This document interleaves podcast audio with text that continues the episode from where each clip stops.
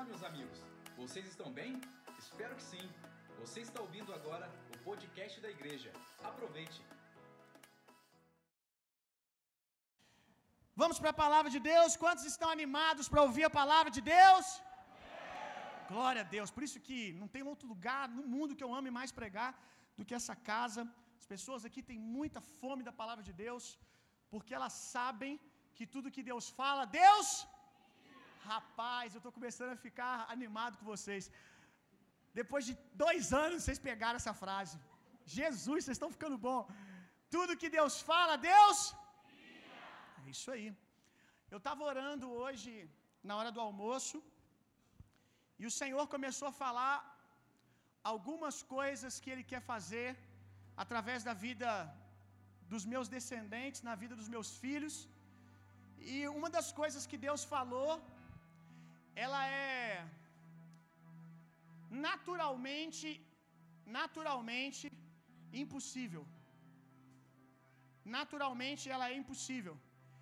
E na hora que Deus me falou, a minha alma respondeu: Não, isso é impossível. Não é possível para os seus filhos viver isso. Aí o Espírito gritou do outro lado, comunicou no meu espírito: Deus não pede licença. Deus não pede permissão. É isso que eu sempre falo para vocês aqui no início do culto.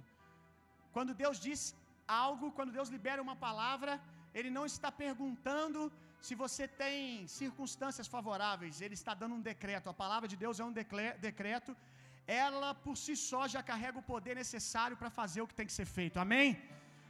Então Deus não pede licença, Deus não pede por favor para circunstâncias, eu estou falando de circunstâncias.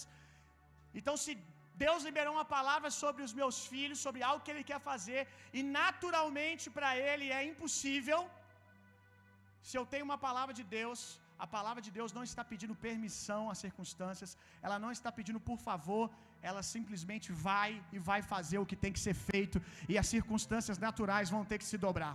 Amém? Amém, irmãos? É sobre isso que nós vamos ouvir hoje, o poder da palavra de Deus. Abre a sua Bíblia comigo, lá no livro de Mateus,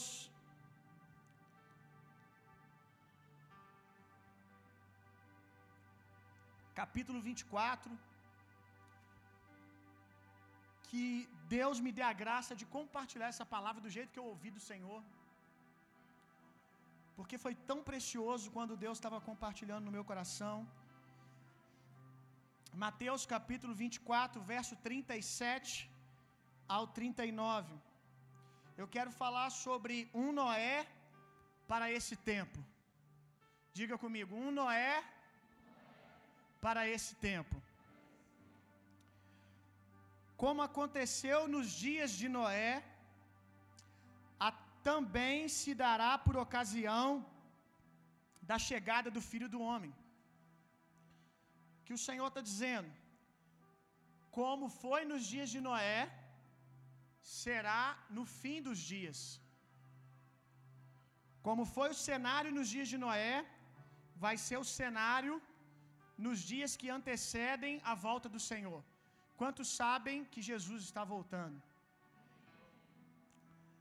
Então vocês deveriam ficar mais animados quando vocês ouvem músicas sobre a volta de Jesus.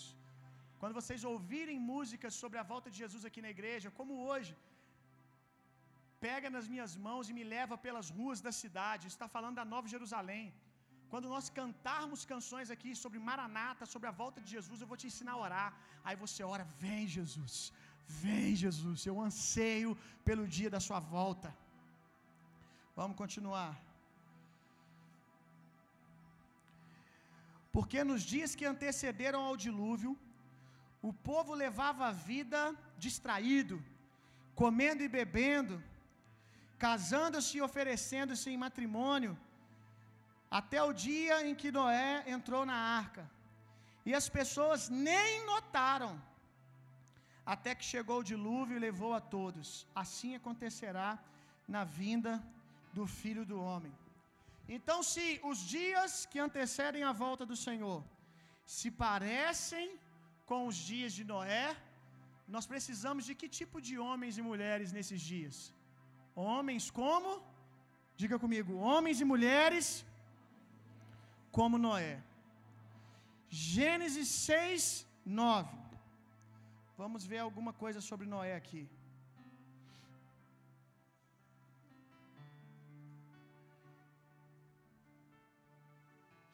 Então, na história de Noé, havia Noé que estava consumido pela missão, consumido pelo propósito. Noé não estava distraído, já já eu vou fundamentar mais isso. Noé não estava distraído, mas havia um povo que estava distraído. Deixa eu dizer algo para você: a Bíblia não está condenando festa, se dar casamento. Casar é de Deus, amém? Quem está solteiro, esperando para casar, você devia ter dado um amém bem forte. Casamento é de Deus, amém?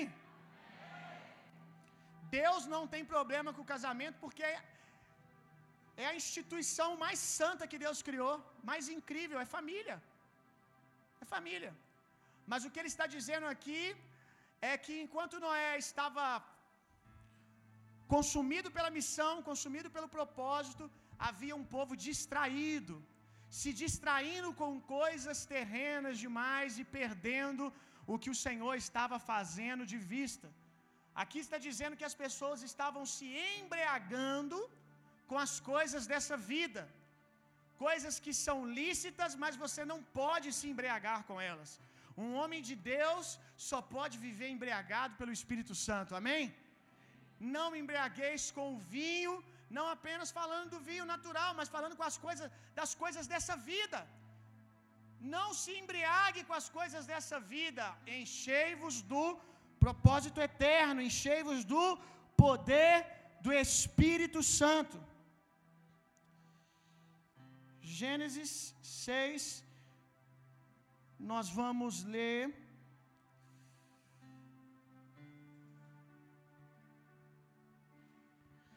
Verso.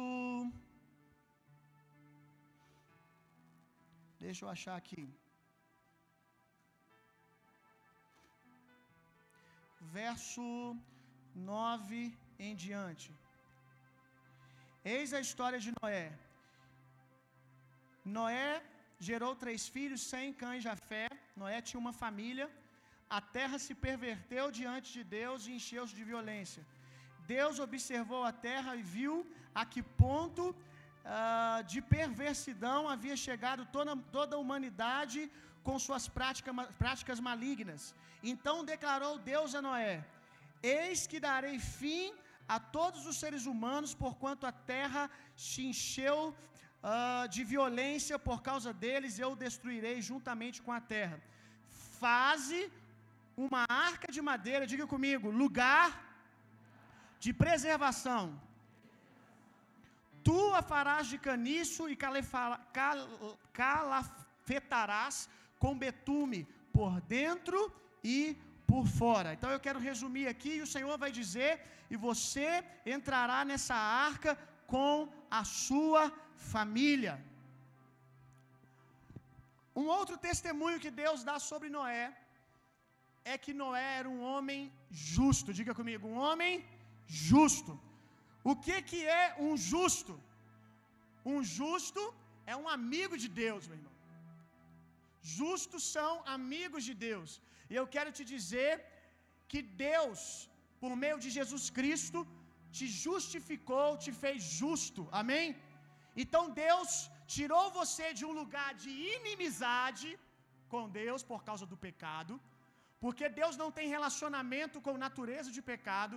Então a nossa condição outrora sem Jesus era uma condição de condenação, de pecado, e nós éramos tidos como inimigos de Deus. Ainda que da parte de Deus Deus quisesse ser nossos amigos, havia algo em nós que não podia permitir um relacionamento entre eu, você e Deus. Aí Jesus vem, morre, estou aqui resumindo. Jesus vem, morre no seu lugar, derrama o sangue dele ao seu favor e te justifica, ou seja, te livra da condenação do pecado, te livra do poder do pecado, do governo do pecado e faz você que era pecador agora justo. Faz você que era inimigo amigo. E deixa eu te fazer uma pergunta: Quem você chama para as paradas mais incríveis que você vai fazer? Ah, eu não sei você, eu chamo os meus amigos. Sim ou não? Quando você tem algo bacana. Vocês, vocês demoraram a responder. Vocês têm amigo, não, gente? Misericórdia. As paradas boas, né, as aventuras, você chama um amigo, porque você sabe o que ele topa e o que ele não topa, ok? Porque é seu amigo. E para os né, problemas, quando você tem um problema, quem você chama também? Os amigos.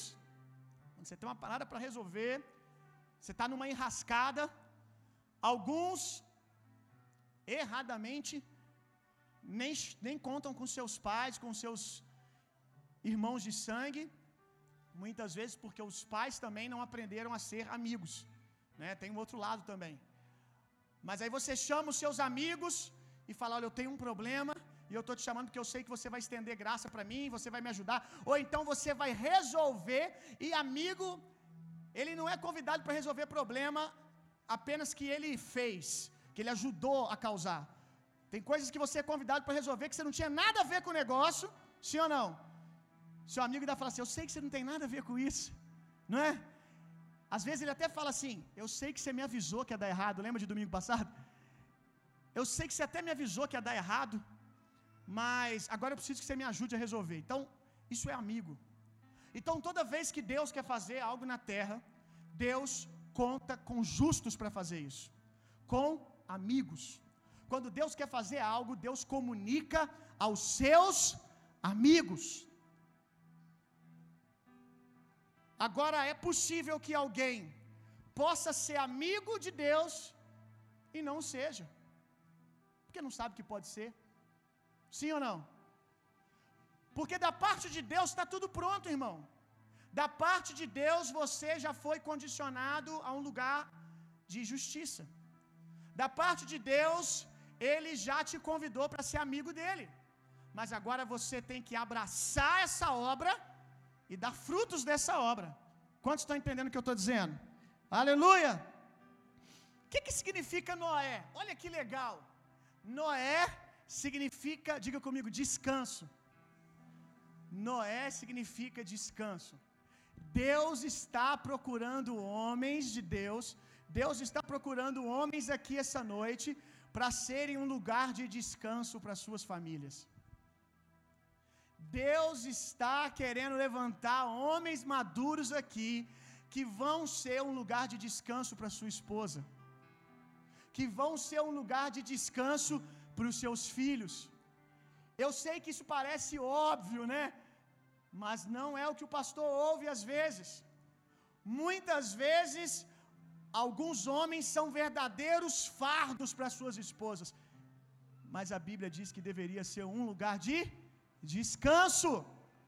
Deus está procurando homens que deem descanso para suas famílias, meu irmão.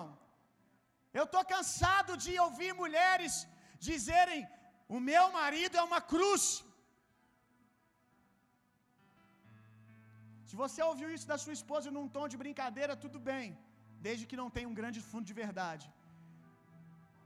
Mas se você tem ouvido isso da sua esposa, você me cansa, você me desgasta, você me desgasta espiritualmente, porque só eu oro em casa, só eu oro pelos meninos, só eu leio a Bíblia.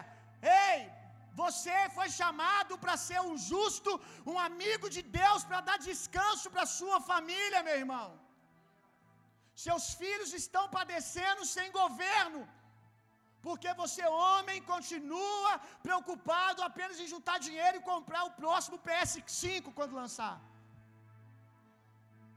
Porque quando você tem recurso, ao invés de você pensar na sua casa primeiro, você vai lá, compra suas coisas, compra o seu joguinho, enquanto o seu filho nem sapato para ir para a escola tem. Ah, pastor, isso na igreja, deixa eu te dizer uma coisa assustadora. Há muitos justos que não se comportam como justos. Há muitos que podem ser amigos de Deus, mas continuam se comportando como inimigos. E porque se comportam como inimigos de Deus, serão inimigos dos seus filhos, inimigos das suas esposas. Quantos estão entendendo o que eu estou dizendo, irmãos? Que silêncio é esse? ri e olha para frente que não parece que é contigo. É uma tática. Fica assim. Aleluia. Glória a Deus. Amém. Se você falar, fala Deus, eu vou entender que é você. Porque quando você fala, fala Deus, é porque fala como se fosse para Deus falar para o outro, né? É você mesmo, viu? Se soltar, fala a Deus, aí já sabe. Todo mundo já sabe que é você. Então ri, olha para frente e dá glória. Nós precisamos de homens que dão descanso para os seus filhos. Gente, deixa eu dizer uma coisa para você. Família inteira de crente que eu tenho que ouvir do adolescente de 12, 13 anos que ele sustenta a casa dele em oração. Que ele nunca viu o pai abrir a Bíblia, que ele nunca viu a mãe orar.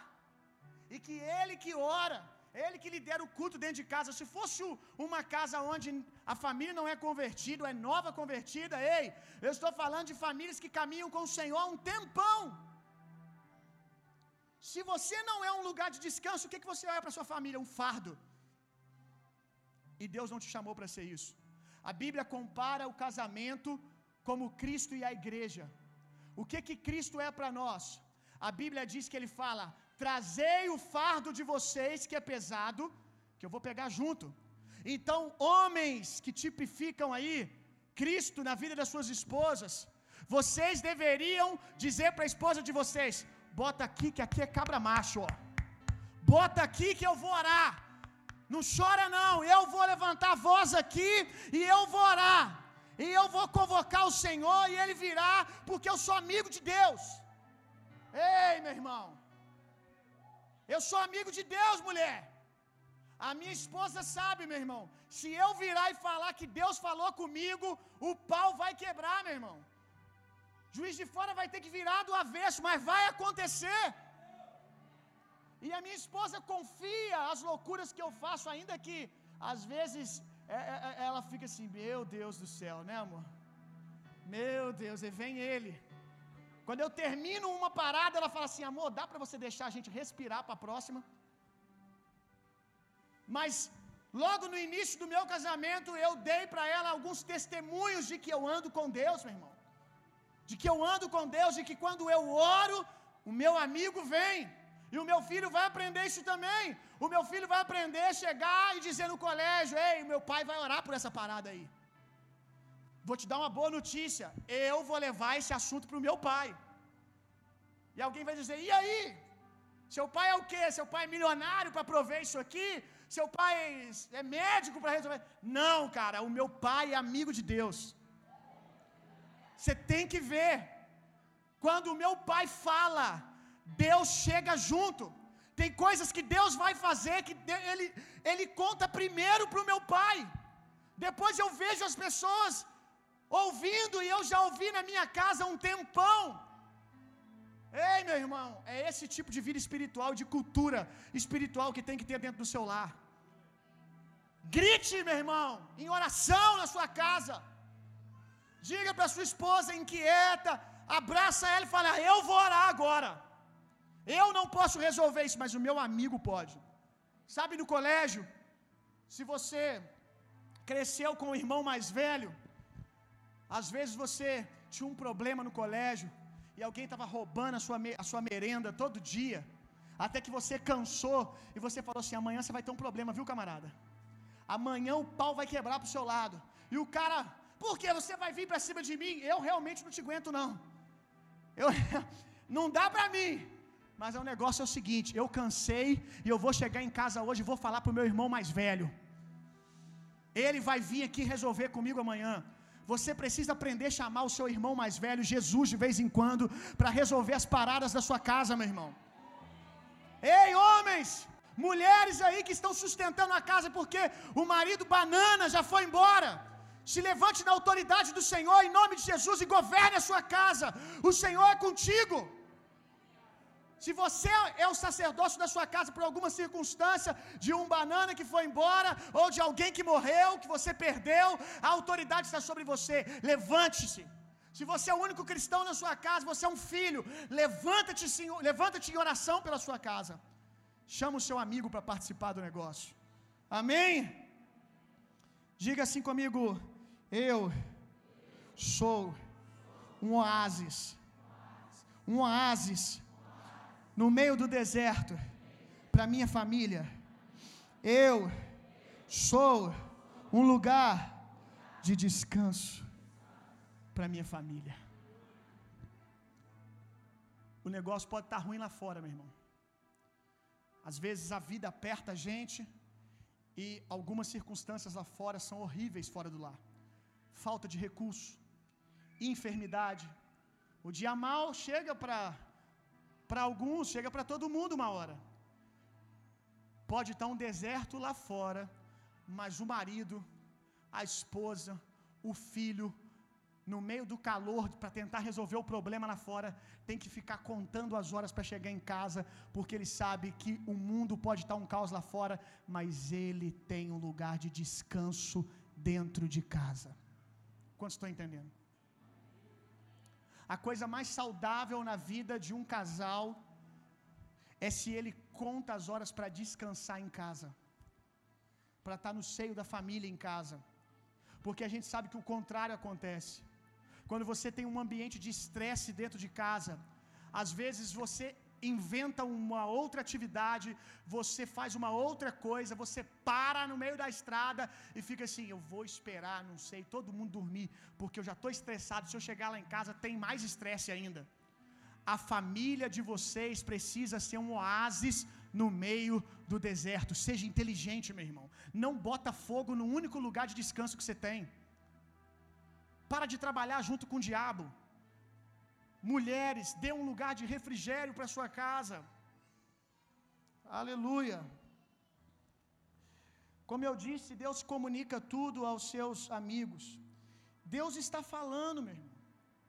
Mas se você continuar se distraindo com as coisas dessa vida, você não vai ouvir. Quem aqui já entregou a vida para Jesus? Levanta a mão. Então, fique com a mão levantada agora. Onde estão os justos de Deus? Então, amém. Então, se Deus comunica as coisas para os seus amigos, para os justos, Ele chama os justos para resolver problemas, é com a família, é com você que Deus quer construir algo na terra, por meio da sua casa, por meio da sua família. Só que o problema é que nos dias de hoje, que são os dias de Noé, os Noés estão embriagados com o vinho. Os homens de Deus, as mulheres de Deus estão distraídas com as coisas dessa vida. Deus está falando porque Ele fala, meu irmão, e você não está ouvindo. Deus está falando, você vai aprender isso hoje, coisas sobre a sua casa que Ele quer fazer por meio dos seus filhos, mas você está embriagado com o vinho dessa vida. Abra sua Bíblia comigo, lá em 1 Tessalonicenses capítulo 5. 1 Tessalonicenses, capítulo 5. Vamos deixar aberto, nós já vamos ler daqui a pouco. Verso 4 e 5. Guarda aí que nós vamos voltar a falar de distração já já. O outro problema dos Noés dessa geração, primeiro é distração embriagados com o vinho dessa vida. Segundo problema, são justos, mas não se comportam como tal. Vivem distraídos com a religião e com as acusações, tentando serem ainda hoje aceitos por Deus, quando já foram aceitos, e a única coisa que eles deveriam estar fazendo, força agora. O único desafio agora é se relacionar com Deus e desfrutar dessa maravilhosa graça desse maravilhoso lugar de favor. O que tem de justo tentando ser justo? O que tem de homem de Deus? Não, a minha família é assim porque eu preciso fazer uma campanha. Cria vergonha na sua cara. Você já foi feito justo. Não há mais nada que você tem que fazer. Você tem que se levantar e crer. Parar de ficar dando desculpinha. Você precisa levantar e crer. Saia desse lugar de acusação, de condenação. Eu não posso, eu não consigo. Pastor está falando de homem de Deus ali, mas eu não posso, eu não consigo, eu não sou, eu não tenho, isso é para outro. Ei, meu irmão, pare com isso. Saia desse lugar de acusação, entenda que você é um justo de Deus e se levante. É interessante que o Senhor vai dizer no livro de Hebreus que me corrija, amor, se não for Hebreus que ele abriu um novo e vivo caminho. Que ele abriu um novo e vivo caminho até o trono da graça de Deus. Então, da parte de Deus está pronto, o caminho está aberto. Mas não significa que todos estão nesse lugar, nesse acesso. Porque mesmo o caminho aberto, alguns continuam no início do caminho dizendo: Eu não posso, eu não sou digno, eu não posso orar, eu fiz isso ano passado, eu fiz isso ano retrasado. Ei, meu irmão, se aproprie desse favor maravilhoso que é o que Deus pensa sobre você e entre ousadamente pelo novo e vivo caminho até o trono da graça de Deus. Se a Bíblia está dizendo para você entrar ousadamente, é porque tem gente que não entra. Ela não ia perder tempo. Porque tem justo que não entra. Continua a par. Sabe? É, é, qual, dá uma palavra aí. A, hã? A par. Serve, não serve?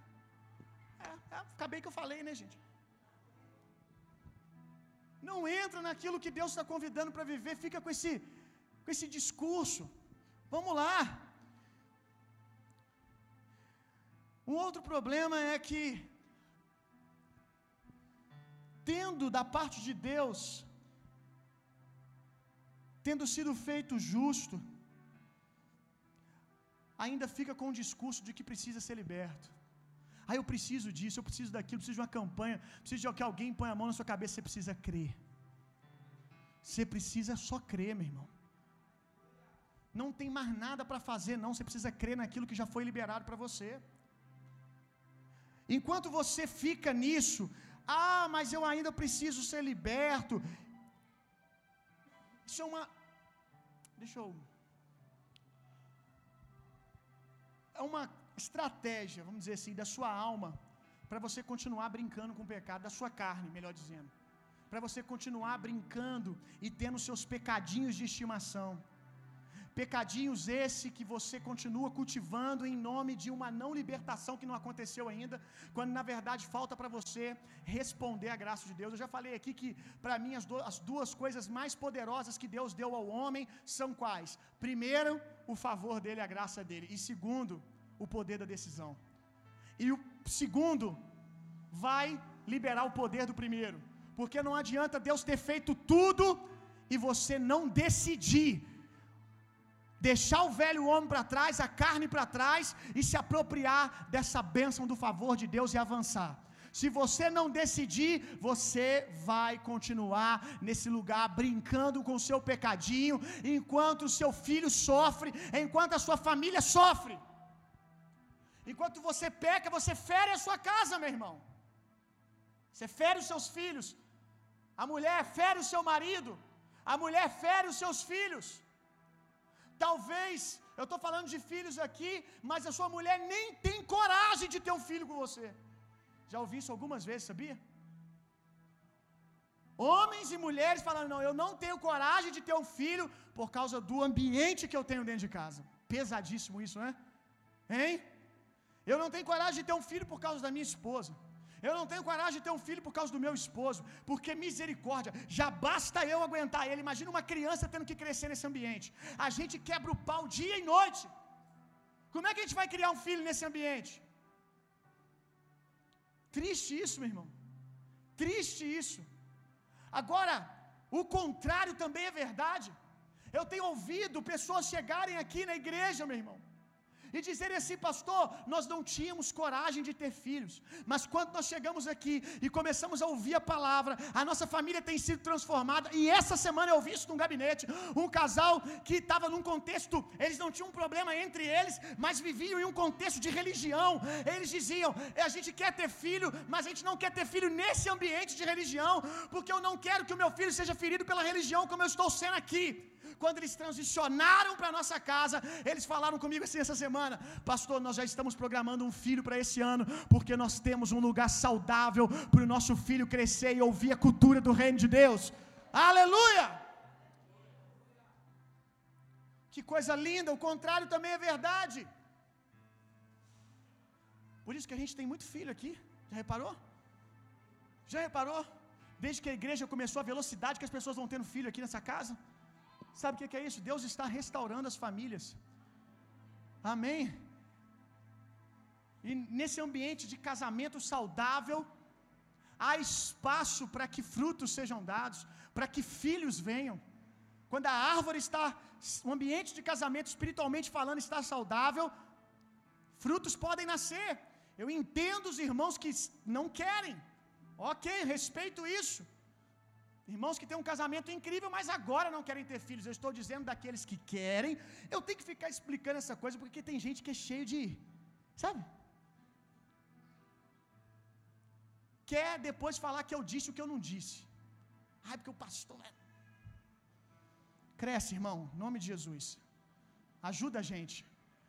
Ajuda a gente para a gente poder pregar a palavra aqui, amém? Então eu não estou falando de você que não quer ter filho. Não estou falando de você que talvez tenha uma condição de enfermidade e não pode, mas vai poder em nome de Jesus. Recebe a cura aí, que já foi muita gente curado aqui. Eu estou dizendo que eu quero que você possa querer, porque você tem um ambiente saudável, de igreja, de família espiritual para criar o seu filho e principalmente dentro de casa, que você pode se meu, meu filho pode ter a minha esposa como modelo, pode ter o meu esposo como modelo, porque a gente tem um ambiente saudável. Amém? Aleluia. Vamos lá ler Tessalonicenses? Você está aprendendo alguma coisa?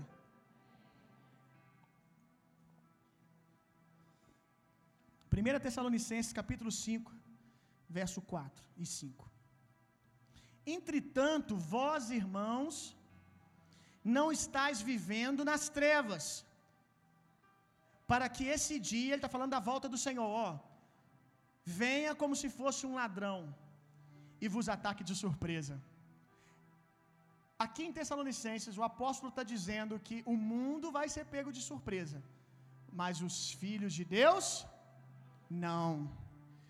Porquanto vós todos sois filhos da luz e filhos do dia, nós não somos da noite, muito menos das trevas. Então, o mundo pode estar distraído, mas nós não estamos distraídos, meu irmão. Nós precisamos estar focado nessa edificação chamada família, que é o lugar de preservação que Deus usa para transformar a terra, meu irmão.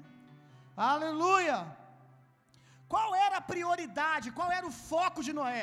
Porque alguém não se distrai se tiver foco. O que faz alguém se distrair é falta de propósito, falta de foco, que aí vai acontecer que não vai ter prioridade. Agora, quando você sabe qual é o foco, quando você sabe qual é o propósito, você dá prioridade e isso livra você das distrações. Qual era o foco, a prioridade de Noé? Pergunta: por que, que Noé estava construindo uma arca, gente? Por que, que Noé estava construindo uma arca? Dois motivos, que é o mesmo pelo qual você vive. Existem chamados de Deus específicos aqui. Existem pessoas aqui que têm chamados específicos. Mas esse aqui é universal, é para todos vocês, é para todo homem e mulher de Deus. Por que que Noé construiu uma arca? Primeiro, para glorificar a Deus, em obediência ao que Deus disse. Segundo, para preservar a sua família.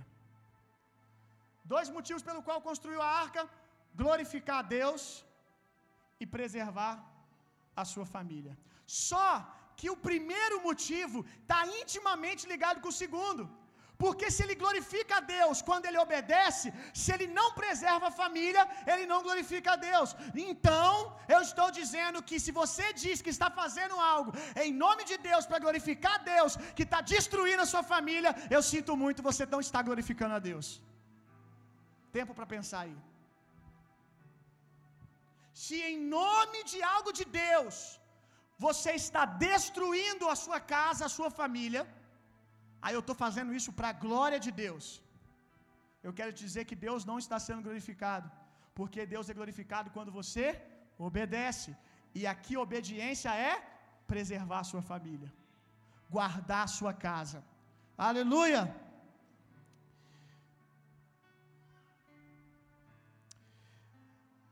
Eu estava no meu devocional, no meu tempo com o Senhor, e eu estava meditando nessa palavra, e me veio a figura, a figura de Moisés. No final da vida dele, como que Moisés morreu? Moisés morreu nu, no cume do monte, sozinho. Me veio essa figura. E o Senhor falou comigo, me perguntou: olha isso aqui, que tipo de morte eu quero ter? Aos meus papos com Deus. Deus me perguntou que tipo de morte eu quero ter no fim da minha vida. E ele me apresentou a primeira figura de Moisés. Um homem nu, no cume de um monte sozinho. E a nudez, Deus falava comigo que é um homem que não tinha tesouros. Quais são os tesouros a qual Deus falou comigo? Alguns tesouros que alguns aqui só vão descobrir que tem quando já se tiverem se tornado miseráveis. O tesouro é o que alguns aqui só vão descobrir que tem quando já tiver perdido, infelizmente. Não existe algo tão incrível e tão precioso como seus filhos, meu irmão. Como a sua casa, como a sua família. Alguns dias atrás, eu estava no meu tempo com o Senhor e depois eu fui para casa. E eu sempre volto mais ou menos na hora que eu sei que o Tito está acordando. Então eu, eu, vou mais cedo, tenho o meu tempo com o Senhor sozinho. E eu já volto calculando a hora que o Tito acorda para me poder estar tá lá com, ajudando a Nathalie. Aí quando eu estou voltando, eu postei isso no Instagram. Eu, eu fui subir na escada e eu estou ouvindo a Nathalie lendo a Bíblia para o Tito. Ela faz isso constantemente, mas foi tão gostoso nesse momento. Eu subi na escada, eu ouvindo, aí eu cheguei pertinho e fiquei olhando pela greta da porta. Ela estava lendo a Bíblia e o Tito folheando a palavra, brincando com a Bíblia ali. E Deus falava comigo: Olha que tesouro você tem. Pastor, como você pode afirmar que isso é um tesouro? A Bíblia diz que os filhos, eles são herança do Senhor. Ei, você quer tesouro maior que esse? Existe um tesouro que o Bill Gates pode deixar para você, mas quem, quem, quem tem mais? Quem tem mais? O Bill Gates ou o Senhor? Então quer dizer que nem todo o dinheiro que o Bill Gates deixar para você de herança é maior do que a herança que Deus já te deu, chamada família. Os seus filhos, você é rico, você é milionário e não sabe, meu irmão. Você continua correndo de um lado para o outro, buscando tesouros que a traça corrói, que a traça corrói, que ela come, ela destrói, que o ferrugem destrói. Enquanto você tem algo eterno, porque se você ganha a sua casa, eles vão desfrutar da eternidade ao seu lado, olhar para o seu filho e dizer: e aí? Chegamos, aleluia. Para sua esposa, chegamos. Ouvimos do Senhor, servo bom e fiel, juntos. Que delícia, meu irmão. Eu não quero morrer nu, num cume do monte. Moisés foi um homem incrível. Incrível, e não estou dizendo aqui, afirmando que ele estava nu, porque não, não, não, não conseguiu uh, trazer os filhos e construir um legado nos filhos dele. Eu só estou usando uma imagem figurada. Eu não quero morrer nu como Moisés no monte, agora falando sem a minha casa, sem a minha família. Eu vivi para a glória de Deus, eu vi coisas incríveis, mas na beirada da minha cama, no meu leito de morte, não há a minha família, não há a minha herança, não há o meu legado. Sabe como eu quero morrer? Gênesis capítulo 49, verso 33. Foi isso que eu respondi. Pra, eu, eu demorei a responder, meu irmão. Deus me perguntou, acho que foi ontem de ontem, eu só respondi para ele hoje. Porque eu estava pensando. E eu respondi para ele e coloquei aqui a minha resposta para você. Gênesis 49, verso 33. Eu não quero morrer como Moisés, eu quero morrer como um patriarca. Patriarca é um pai, é um grande pai, meu irmão. Olha isso, patriarca é um grande pai. Amém? Sabe, eu estava olhando na palavra antes de responder ao Senhor, hoje, umas quatro horas da tarde, e eu descobri que a maioria, se não todos os patriarcas, morreram nessa mesma configuração aqui. Olha isso aqui. Ao terminar de dar todas as instruções aos seus filhos, uh! eu não vou ser levado ao túmulo antes de terminar de dar todas as minhas instruções aos meus filhos. Antes de falar assim, o bastão está aqui, filhão. Papai correu a corrida, terminou, as instruções são essa. O próximo passo é esse, a corrida é sua.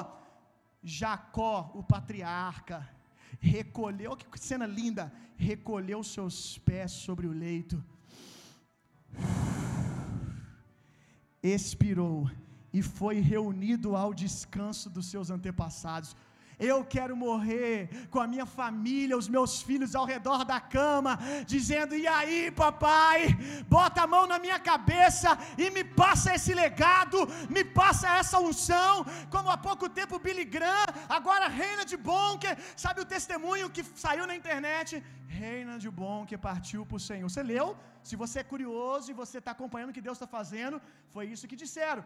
Reina de Bonker partiu para o Senhor deitado numa cama, rodeado pela sua família. Isso é o fim de um homem de Deus, meu irmão. Uh! Aleluia! Eu não quero nesse dia olhar na beirada da cama e o meu filho não está lá porque tem raiva de mim, porque foi ferido pela religião. Ei! Eu não quero que o meu filho esteja distante de mim, ferido pela religião, pela condenação, pela acusação. Os, os, patriarcas não morriam antes de pôr a mão direita sobre a cabeça dos seus filhos e abençoá-los. Você tem uma bênção para passar para o seu filho? Ei, você tem uma bênção para passar para o seu filho? Ei, será que você tem algo nessas mãos, nesse seu coração para ser liberado sobre os seus filhos? Será que os seus filhos vão ficar na beirada da cama? triste pela perda, mas com expectativa na, no legado. Porque quando eu vejo a morte dos grandes homens de Deus, os filhos estavam lá assim: não esquece de mim, não, pai. Vem comigo aqui, meu irmão. Me dá sua atenção aqui, que esse negócio está profundo demais. Os filhos na beirada da cama, assim, os patriarcas, era desse jeito. E a prole, aquela renca de filho. Ei, pai, você está orando por ele, não esquece de mim aqui, não, hein? Aí o pai liberava a palavra profética, liberava o que Deus queria fazer, qual era a parte deles nesse ministério. Se tu não ora pelo teu filho agora, você acha que você vai orar para ele no leito de morte? Você acha que o seu filho vai esperar coisas espirituais de um homem que ele sempre viu que foi carnal? Você acha que o seu filho vai esperar alguma coisa de um homem, uma mulher espiritual, a qual ele sempre viu sendo carnal? Cada um só dá o que tem. O seu testemunho tem dito que você tem o que para o seu filho? Que tipo de unção você pode transferir? Ei, meu irmão. Eu já corri muito pela igreja e continuo correndo, mas eu quero te dizer que a minha maior velocidade, o meu maior desgaste agora é pelo meu filho. Eu quero ter algo para passar para os meus filhos. Eu quero que os meus filhos tenham a expectativa de dizer: Pai, libera a sua unção sobre mim, porque você foi um grande homem de Deus, e eu quero, no mínimo, ser igual ao Senhor. Quem quer ouvir isso, meu irmão? Uh! Ah, eu quero demais, meu irmão. Aleluia.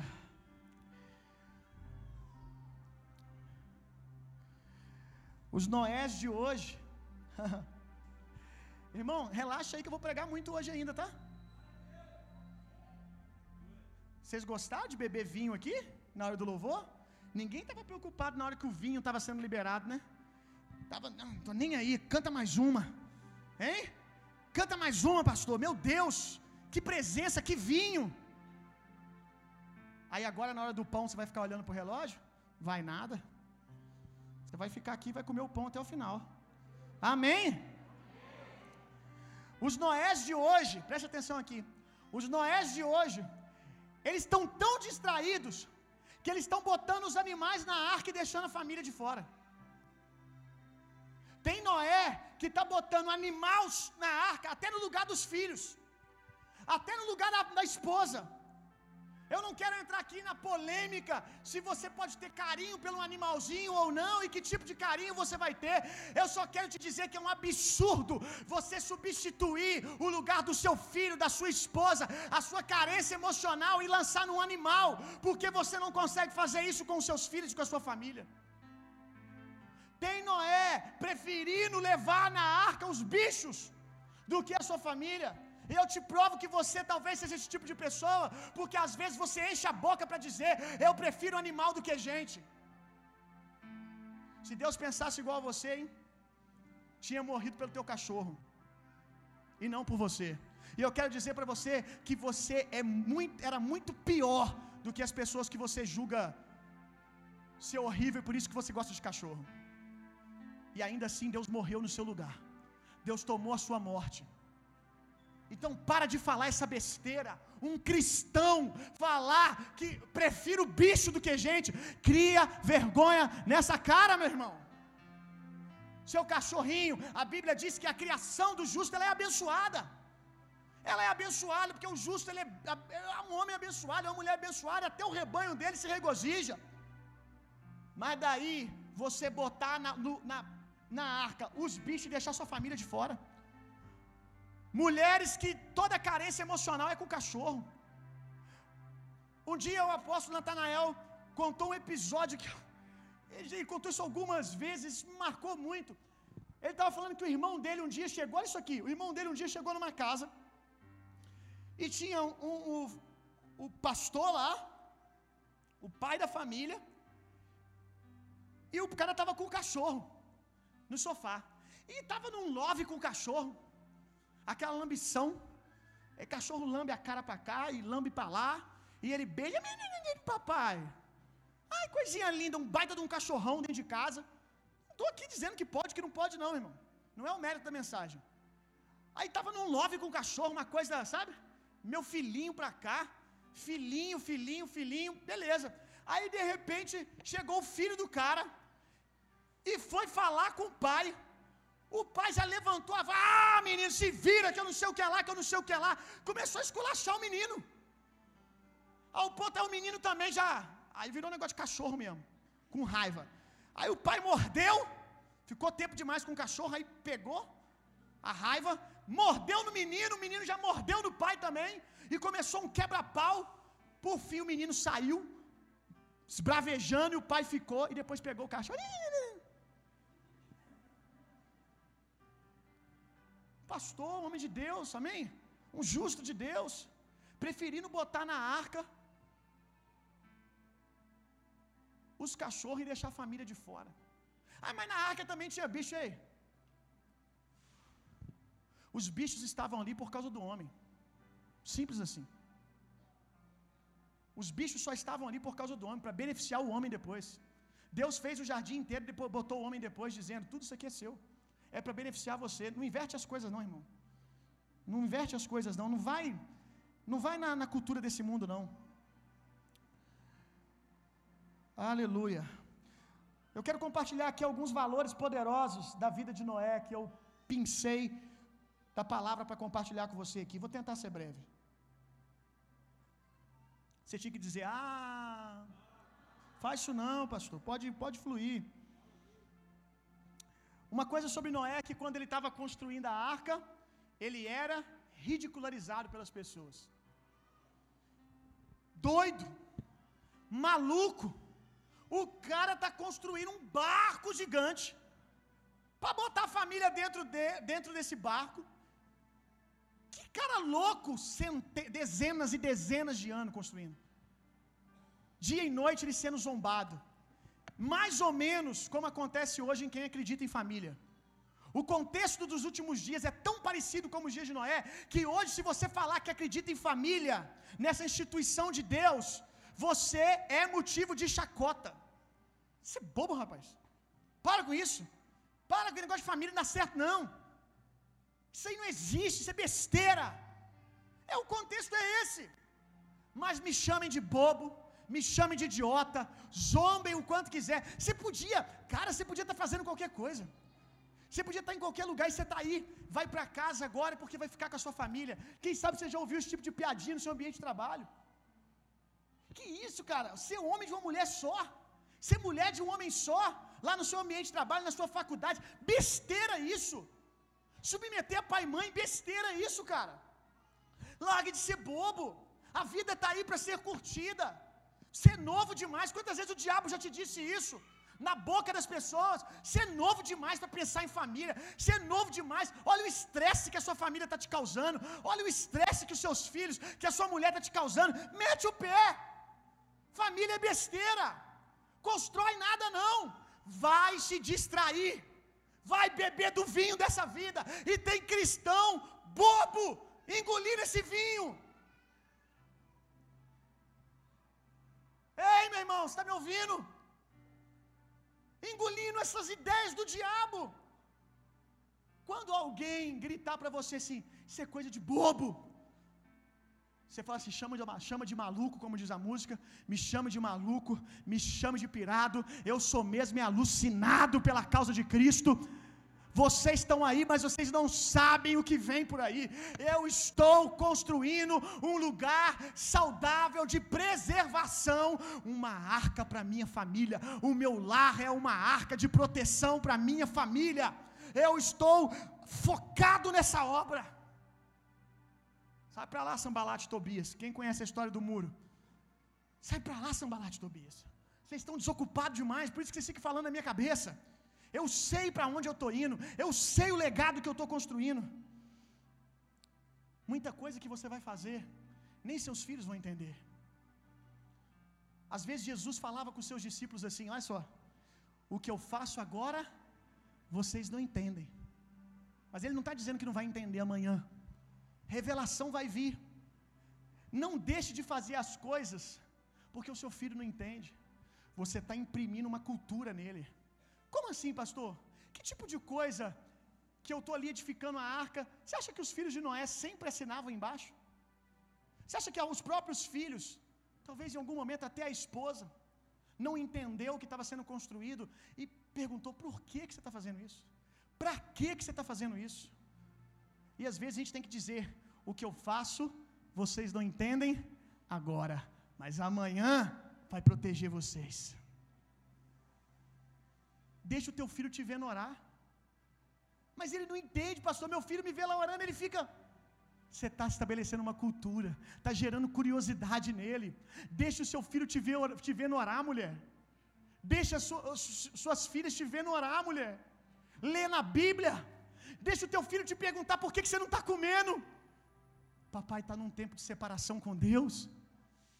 Papai está jejuando para ouvir Deus melhor. Deixa o teu filho ver essas coisas que você acha que ele vai achar estranho, mas está sendo imprimida uma, uma cultura.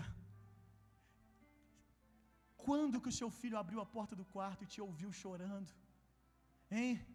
Quando que o seu filho abriu a porta do quarto e você estava em lágrimas? Ô papai, por que, que você está chorando? E você soltar uma bomba no coração do seu filho dizendo assim: Estou sentindo a presença de Deus, meu filho. Uf. Você tem noção do impacto que isso causa?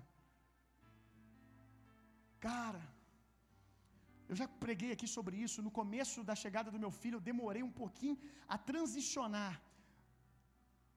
do ambiente onde era meu ambiente de intimidade e aprender a ter intimidade com a minha casa, com a minha família. Nossa, eu estou numas vibes, meu irmão. De às vezes estar com a minha esposa e meu filho no carro e de repente eu começar a chorar. E a minha esposa botar a mão no meu ombro, e o Tito vendo aquilo tudo, isso é tão. Deus está me dando esse presente. E eu quero que o meu filho me veja quebrantado e pergunte por quê. E eu falo assim: perguntar, papai, está doendo? Está acontecendo alguma coisa? É a presença de Deus, meu filho. E ele vai crescer almejando por esse encontro. Ele vai crescer almejando para encontrar esse lugar da presença, meu irmão. Você já chorou sobre o seu filho? Você já chorou sobre o seu filho? Como eu tenho chorado sobre o meu filho?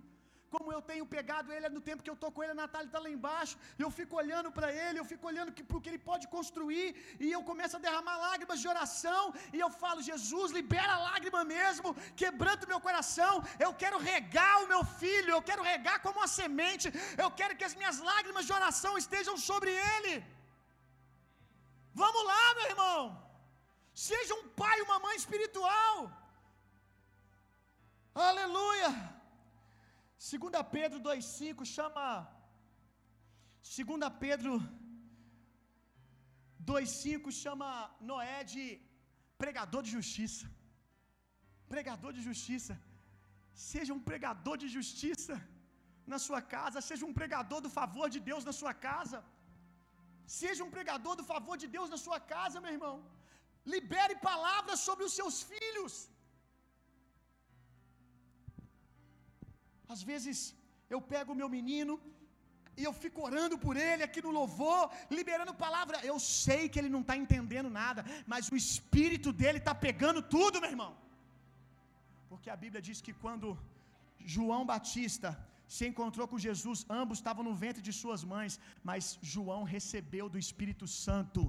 Criança é sensível, o seu filho é um bebezinho, está no ventre ainda, mas o espírito dele não é um bebezinho, o espírito dele ouve as coisas de Deus e recebe, meu irmão. Libera a palavra profética, libera a palavra sobre o destino dos seus filhos. Ore sobre eles, libera a palavra, a palavra, a palavra. Fale certo na vida dos seus filhos. Eu vou ler uma, uma frase de Picasso aqui que eu postei no Instagram. Olha a profundidade disso. Minha mãe sempre me disse, Picasso falando, o grande pintor. Minha mãe sempre me disse: se você for militar, será general. Se for monge, será o papa.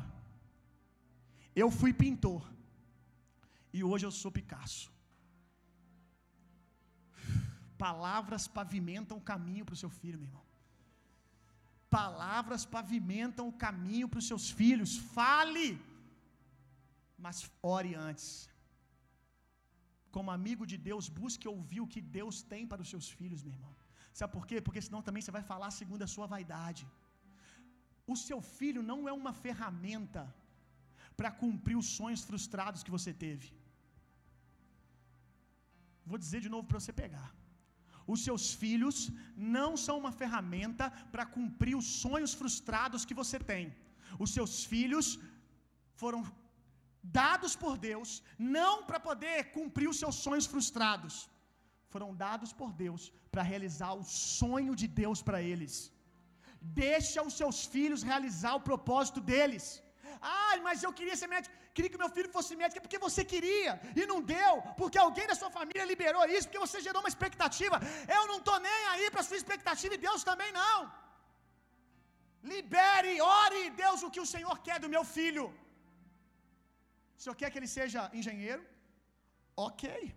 Eu vou liberar a palavra sobre isso. Médico? Ok. Mas se é algo que eu não gosto, qual o problema? Eles nasceram para cumprir o propósito eterno de Deus, não o seu. Tem jovem adolescente aqui ferido por isso. Ferido pelas expectativas do pai, pelas expectativas da mãe, do vizinho, da avó, da bisavó.